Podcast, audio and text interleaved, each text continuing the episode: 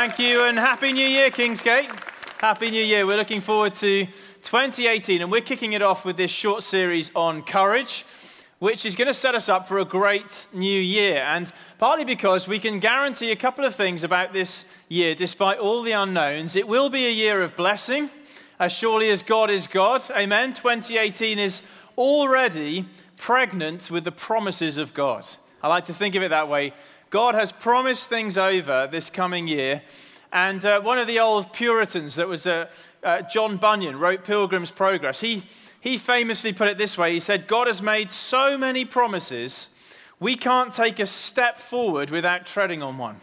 I love that's a great way to think of 2018, isn't it? We're stepping into the promises of God. It's going to be a year of blessings, and I'm sure it'll also be a year of some battles, some challenges you may be very aware of, some things that are squaring up to you in this coming year, that as well as the blessings, will be a battle, something you're facing. And so it's just right that we start the year with courage, right?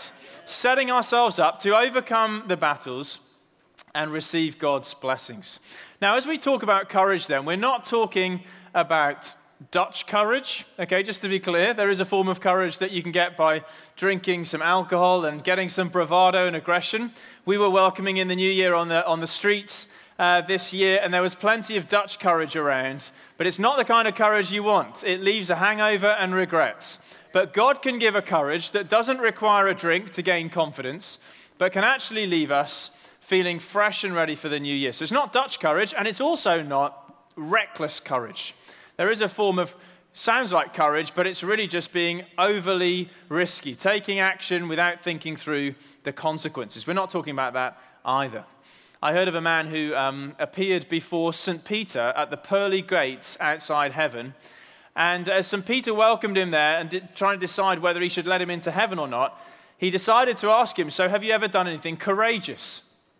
And the man said, Well, actually, one thing comes to mind. I, I once saw a group of macho bikers um, who were intimidating a young woman, and so I stepped in and I said to them, You leave her alone.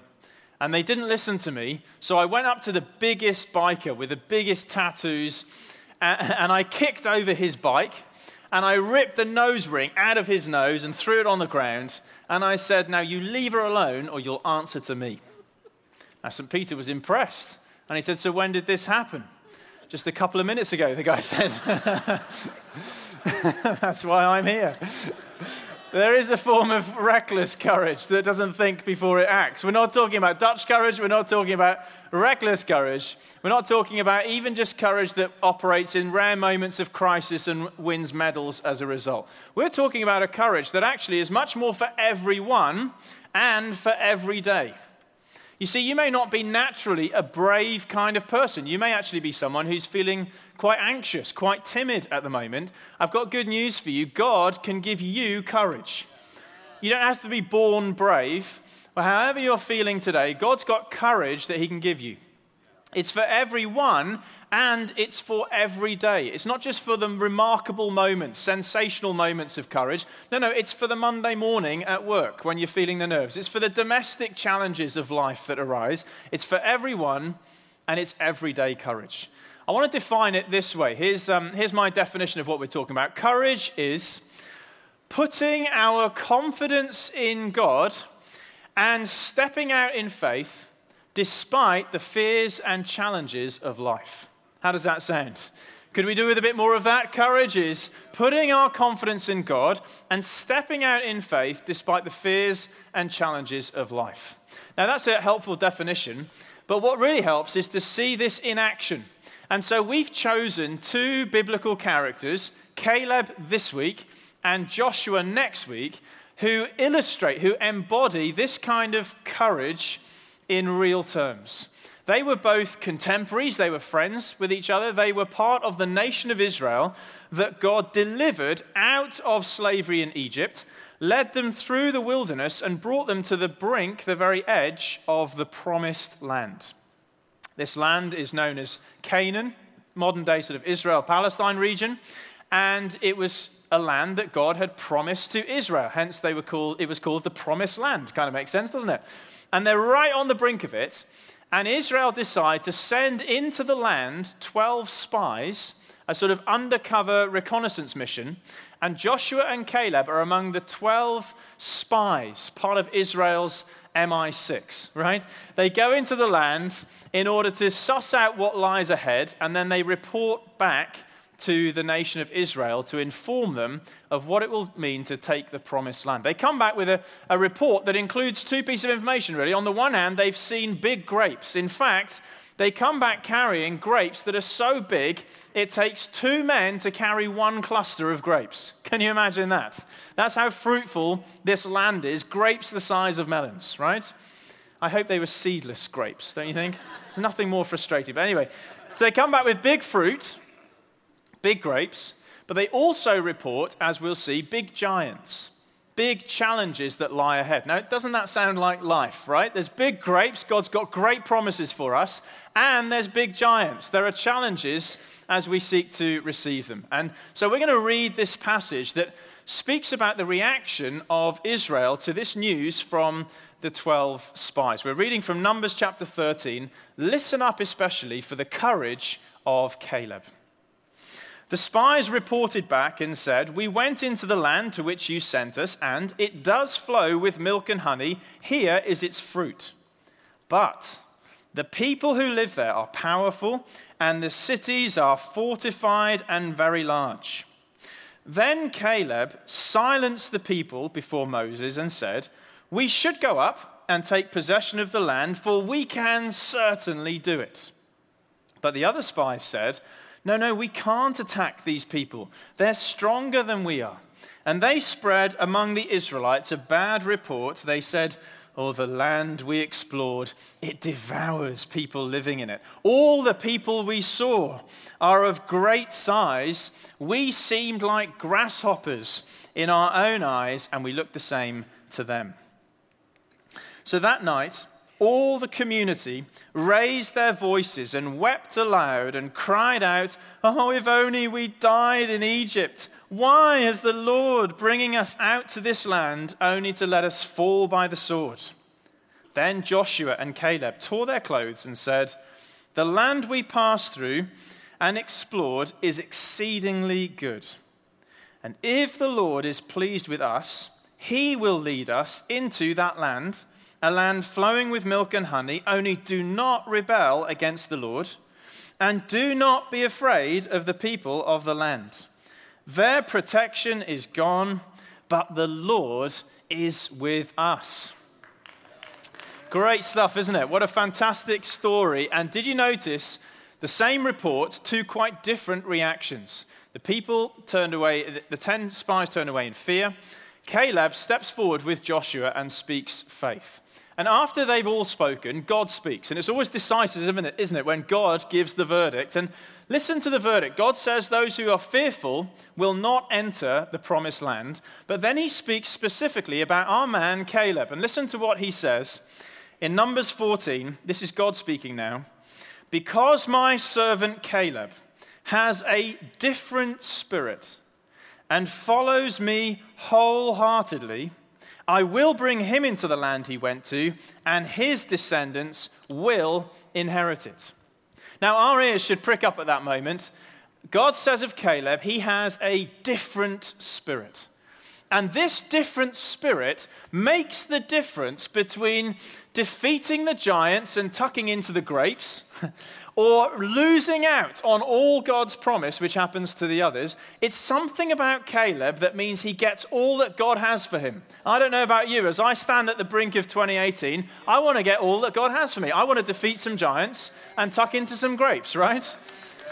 So the obvious question is okay, so what was the difference with Caleb? What is courage like Caleb? And there are three things I think we can learn that can help us in that regard. The first is simply this courage is putting God in first place. Courage puts God in first place. You know, Caleb in the Bible doesn't actually get much airtime. There aren't many verses about Caleb, very few, in fact. And yet, within a very small space of, of text, five times the defining characteristic of Caleb is mentioned. The Lord himself referred to it. He says this My servant Caleb, who follows me wholeheartedly. Can you say that with me? Wholeheartedly.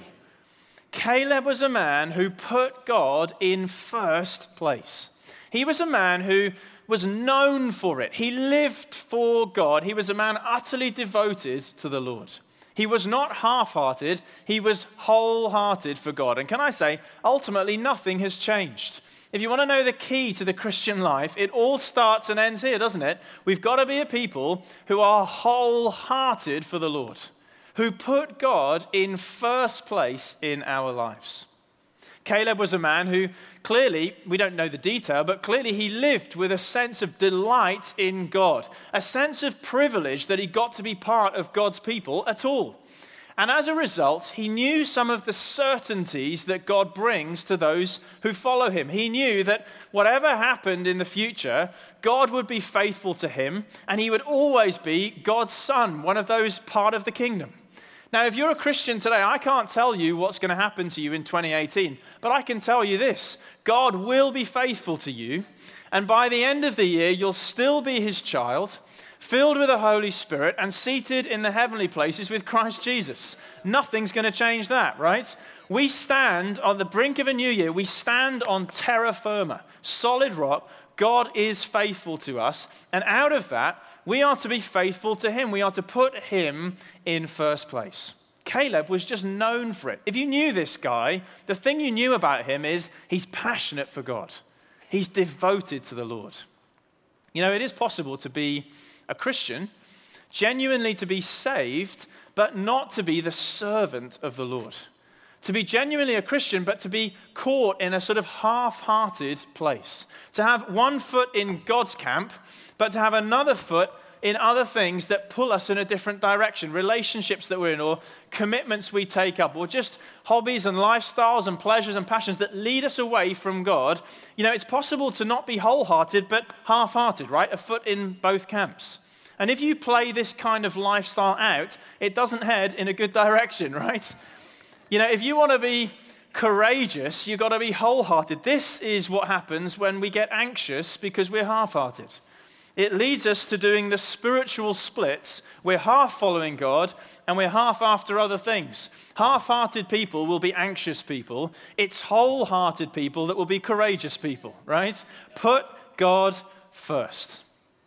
I know this from my own experience. I, in my teenage years, I was genuinely a Christian. I'd made a commitment to Jesus, but I was also desperate to please other people to be liked by my friends and people at school, especially. And so I was a Christian, but I didn't get baptized because I didn't really want to sort of blow my cover. I didn't want anyone to know what was actually true. I lived in fear, in other words, a lot of anxiety because I was caught between whether I was really following the Lord or whether I was really following the crowd. You know that kind of feeling? And it leads us to a place I, did, I was not happy with who I was. I was I, there was an inner tension. I'm not feeling happy right now. You know, that's the problem with living half hearted for the Lord. And I remember late teens, I just got clear understanding of the grace of God. I was filled with the Holy Spirit, and it set me free from the fear of what others thought of me.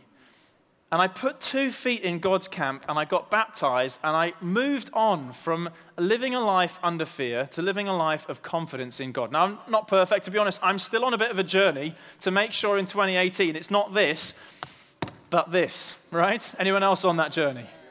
But Caleb says to us if you don't want to live anxious, but you want to live courageous, don't do the spiritual splits, put God first.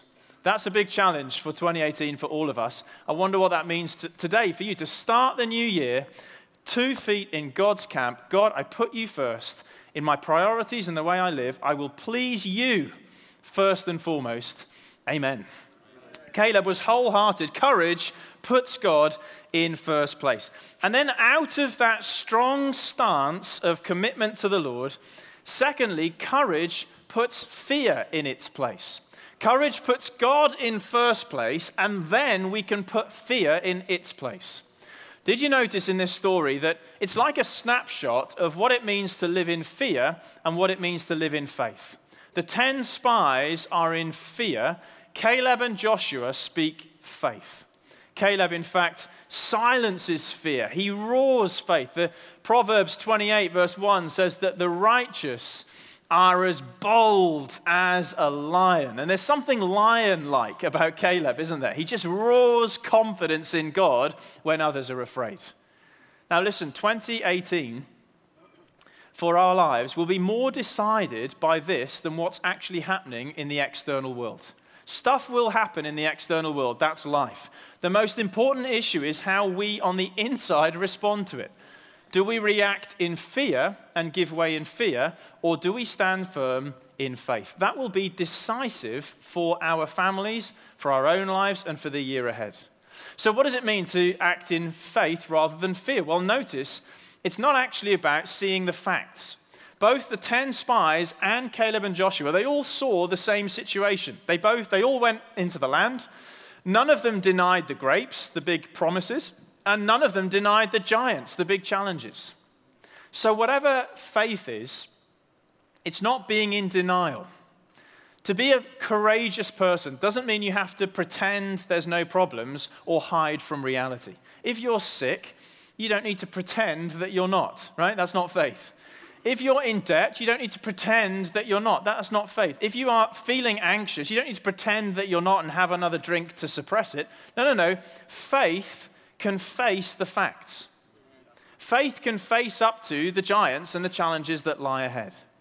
The difference between them is not whether they face the facts, but here's the key difference from this passage fear leaves God out of the equation and it makes its decisions out of fear. Faith puts God in the center of the equation and makes its decisions in the light of God. That's the big difference. Faith brings God in and fear leaves God out. Now, you see this in the 10 spies report. Verse 31, we simply read this. Listen to their equation out of which they will make their decision. This is life, isn't it? We all have to face equations, what's for us and against us. And then out of that equation, we make our decisions, right? Listen to their equation. We can't attack those people, they say. They are stronger than we are. Notice the equation then. You can see it here on the screen. It's simply us is less than life's challenges. That's their equation. And notice who's missing. there is no mention of God, right? Fear leaves God out of the equation and simply highlights all of the challenges and makes excuses as to therefore why we should turn back and not go forwards. That's fear. Now, when we leave God out of the equation, we open the door of our lives to fear. And when we let fear in, notice in this passage and in our own experience, notice what fear does. Fear exaggerates and then it escalates. Firstly, fear exaggerates. When fear is allowed into our hearts, it begins to exaggerate the challenges that we're facing, and we run away into fears and scenarios, here's the point, that don't actually exist. Have you ever experienced this? This is what happens in the passage. They start to talk no longer about the facts, but now they're making up scenarios. They say, the land we explored devours those living in it. Hang on a minute. no, that's just soil, right? Soil can't eat people up. You're, now you're into another. Now you're in another realm of mythology and fear and intimidation and exaggeration. They say we look like grasshoppers. Hang on a minute. That's not the facts. Now that's you putting your layer of fear onto it and turning your whole life into embracing and worrying about scenarios that don't actually exist. Psychologists call this, um, call, call this a whole, whole approach uh, to, to sort of catastrophizing life. That is, every particular fact turns into a catastrophe as we allow fear to exaggerate one thing into a whole lot of other things that don't actually exist we feel some physical symptoms, catastrophizing is, I'm dying. And we're facing a whole load of scenarios that you're not actually going to face, right? We hear that our company is restructuring, I'm now redundant. And we're facing all sorts of things that isn't actually what's going to happen. We hear that someone's late home and we think they've had a car crash and we're worrying. This is catastrophizing. It's what fear does. It exaggerates until we are worrying about things that don't exist. As one old man put it, I've had a lot of trouble in my life most of which never happened. most of which never happened. How much have we wasted on fear? How much of our God given lives, how many present moments have been lost in future worries that never happened? Fear is a, it's a waste. It eats away at the present gift of life by worrying about future scenarios that potentially never come our way anyway. It exaggerates, and fear then escalates. Did you notice this? Initially, it's the 10 spies who are afraid, but as they speak out their fear and open the door to fear and exaggerate through fear, now they spread that fear through the whole of the nation of Israel. By, by chapter 14, we read this That night, all the people wept and cried. It was 10, now it's escalated to the whole company. Everyone's up all night. now, by morning, you've got a sleepless people who are irrational and losing all sense of the situation.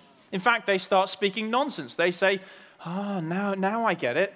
Now I understand why God delivered us from Egypt. He wanted to bring us into the wilderness and torture and kill us here. God's like a little teenager that captures a daddy long legs to pull all its legs. You know, this is ridiculous. This is a good God who delivered you from Egypt, and now he's turned into a bad God. Fear is utterly irrational when it takes hold. And do you hear their conclusion? We should go back to Egypt. We'd be so much better. this is ridiculous.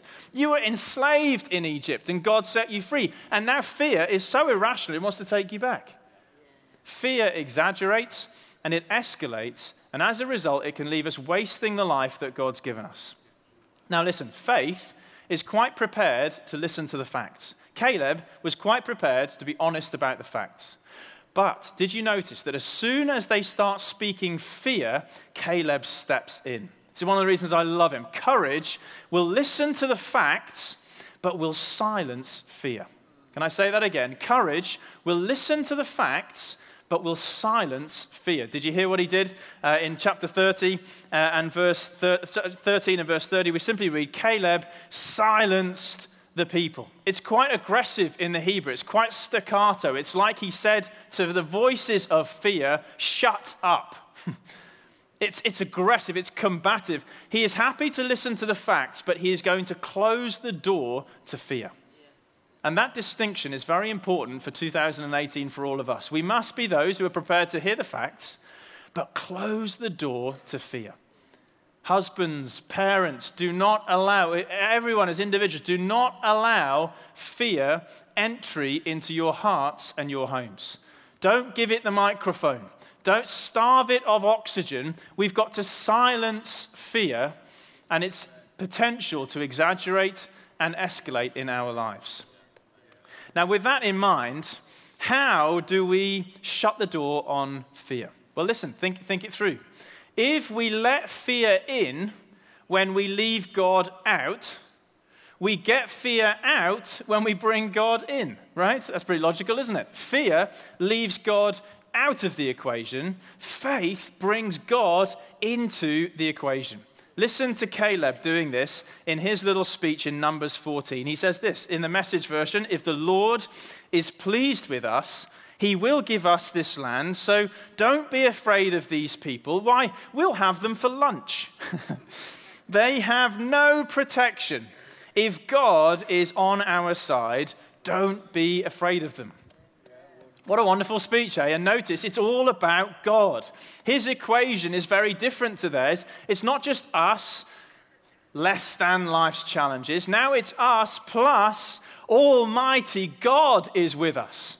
Now, surely that changes the outcome of the equation. Surely, if God is for us, who can be against us? Greater is he that is in you than he that is in the world. The introduction of God to the equation is a game changer, right? It changes the whole outcome of the challenges that we face. Caleb, then, courage is not looking inward to try and summon up some brave reserves. Courage is looking upward and saying, But what about God? If God is for us, if He's with us, we can certainly do this. That's Caleb's line. The presence of God on our side is a game changer. I remember at school one time, uh, I think it was about 13 or 14, getting into a fight uh, with another boy, and um, a teacher separated us before one of us had drawn blood. So we, we decided to, we arranged to meet at the school gates after school to fin- settle the matter, as boys do. And so I turned up, and I want you to know that I could have had him, right? Just get that clear before I tell you what actually happened. I could have had him. Yeah, yeah. Uh, But as I turned up to the school gates, there he was with a sort of grin of defiance on his face because standing behind him was his older brother, who played second row in the school's rugby first 15 and was not to mess with. I walked away, right? Because of who was with him. That's courage. Courage says it's not about who I am, but I am not backing down to the bully of fear because of who he is. He is with me, right? Our older brother, the Lord Jesus Christ, is with us so we don't back down to the bully of fear. Now, when fear does come knocking at the door, then we've got to find strategies and ways to intentionally bring God into the equation and shut the door on fear. I've learned some scriptures almost to introduce a higher thought, not to try and pretend I'm not afraid. We all feel fear, but to introduce a better thought than the fear in that moment. Why not learn some scriptures? I've, I've often quoted Genesis 15, verse 1. The Lord simply says, Fear not, Abraham. I am your shield and your very great reward. I love Hebrews 13, one of my favorite scriptures that simply says, Because God has said, Never will I leave you, and never will I forsake you. So we say with confidence, The Lord is my helper. I will not be afraid. Just the introduction of that kind of truth changes the atmosphere in our hearts and homes. I often quote Isaiah 40. I love this amazing chapter where the, Israel is assuming maybe God's forgotten us, He doesn't care for us anymore. And the prophet says, why do you complain, O Israel, that my way is disregarded by God? Do you not know, the prophet says? Have you not heard? The Lord is the everlasting God, the creator of heaven and earth. He does not grow tired or weary, and his understanding no one can fathom. Do you really think God's forgotten you? Do you not know? Have you not heard? Introduce those truths into your situation and you close the door on fear. Amen? Courage, then. Courage, then, is not the absence of fear, but it is the presence of God on our side of the equation that changes the way we respond. We're a people who some feel the fear, but we act in faith and confidence in God. We refuse to make our decisions out of fear. We make our decisions out of faith. We can certainly do this. And as I say, 2018, this is decisive stuff. Sadly, a whole generation of Israel gave way to fear and never made it to the promised land. But because of this different spirit in Caleb, he entered the land, took on the giants, as we'll see, and tucked into the grapes. Faith and fear will be decisive in our story too, right? We've got to find the way to shut the door on fear and live out of faith. Courage is feeling the fear but refusing to give in to it. Courage is doing it anyway, even when we feel. I wonder what God is calling you to do this coming year. It may be that God's calling you to take a clear decision to follow Jesus and to get baptized in 2018. And fear says, Oh, but what about what other people will say? And courage says, Look, I'm, i feel that fear, but I'm not going to act on that. I'm going to do it anyway.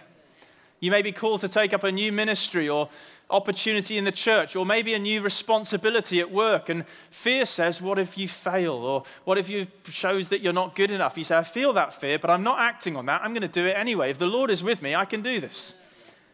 Courage is acting out of our confidence in God. How did we define it? Courage is putting our confidence in God and stepping out in faith despite the fears and challenges of life. Now, I'd love to finish the message at this point. I'm sure you'd love me to as well. But the truth is, the story of Caleb doesn't finish here. It's not actually quite as easy as it might have been. I'd love to tell you that Caleb spoke courage, Israel listened, and they entered the promised land with brave courage and faith, defeated the giants, and tucked into the grapes. But sadly, the story doesn't go that way. Actually, what happened shows the third and final point courage never gives up. Courage never gives up. Because what actually happened is that Israel gave way to fear. They became irrational, couldn't get through to them, make any sense. They turned back into the wilderness, assuming that was safer. And they wandered in the wilderness for 40 years as that generation died off. Caleb then had a promise from God that we read earlier you will inherit the promised land. And yet that seemed to be slammed in reverse as he made his way along with everyone else back out into the wilderness. Now, think about this. For over 40 years, he had to wander in circles with the very people who'd screwed it up for him. how frustrating, how many disappointments do you have in 40 years of wandering around with people who messed it up for you, right? You could therefore imagine this was a recipe to find a Caleb 40 years later who's a bitter and twisted old man who's just given up on life and hope and decided, ah, you can believe, but it doesn't really work. Life's not as simple as that. Pour cold water on fresh faith, right? You could imagine so easily that could be the end of the story. And it's because it isn't like that that I think Caleb may be my favorite character in the whole of the Old Testament. Listen to Caleb. He's now 45 years on from the initial courage that he showed. He's wandered with the people who've dropped away. And now, with Joshua, he's back on the brink of the promised land. He's back where he started, so to speak. Listen to him in Joshua 14. Now then, he says, I love that. Now then, where were we? Right, 45 years on. Now, well, let's get back to where we were. Now then, just as the Lord promised, He's kept me alive for 45 years. So here I am today, 85 years old. I'm just as vigorous to go out to battle now as I was then. So give me this hill country that the Lord promised me on that day. You yourselves heard that the Anakites were there and their cities were large and fortified. But the Lord helping me, I will drive them out just as he said. So Hebron has belonged to Caleb ever since because he followed the Lord, the God of Israel, wholeheartedly. Isn't that fantastic? Don't you love this old boy?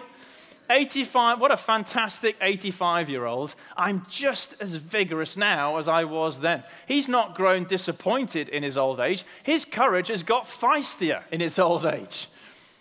Fantastic example of a man who refused to give up on God and his promise and kept hope alive in spite of the setbacks and challenges. And he reminds us therefore, that when we ask the question, How old are you? the answer is as much about our attitude as our age. Right? Can I ask you, how old are you? This old boy, he, he, had, he was 85, he'd had 85 birthdays, but he had a spiritual vigor of an 18 year old.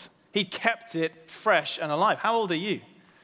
How old are you? And be careful because you could answer that according to how many birthdays you've had, or you could answer that according to how much spiritual vigor you still have. How much adventure is left in you is probably a better answer to the question, How old are you, spiritually speaking? I don't know about you, but I want to grow old with adventure still in my spirit, like Caleb, still ready to take mountains and take risks for God.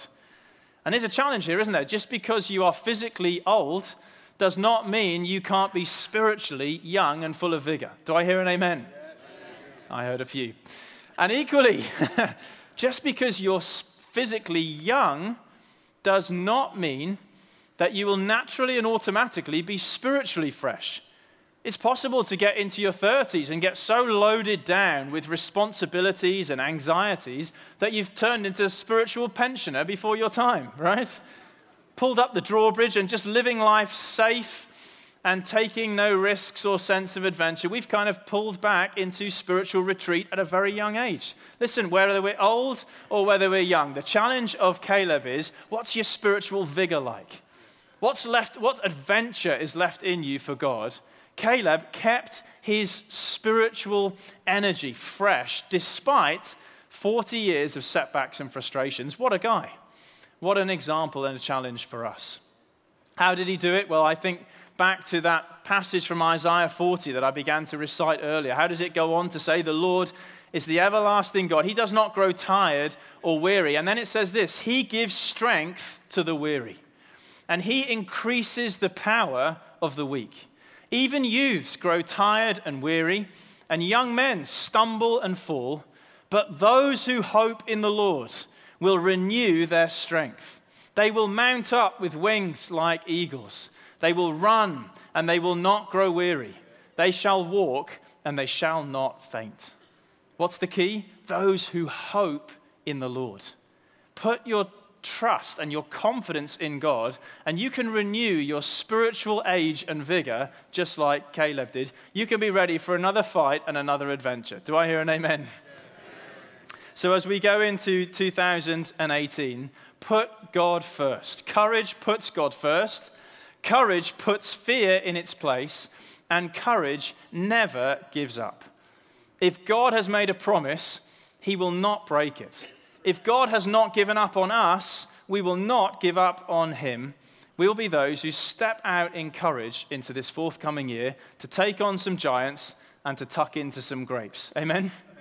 Amen. Let's remind ourselves of our definition then as we finish. Courage is courage is putting our confidence in God and stepping out in faith despite the fears and challenges of life. Amen. Amen.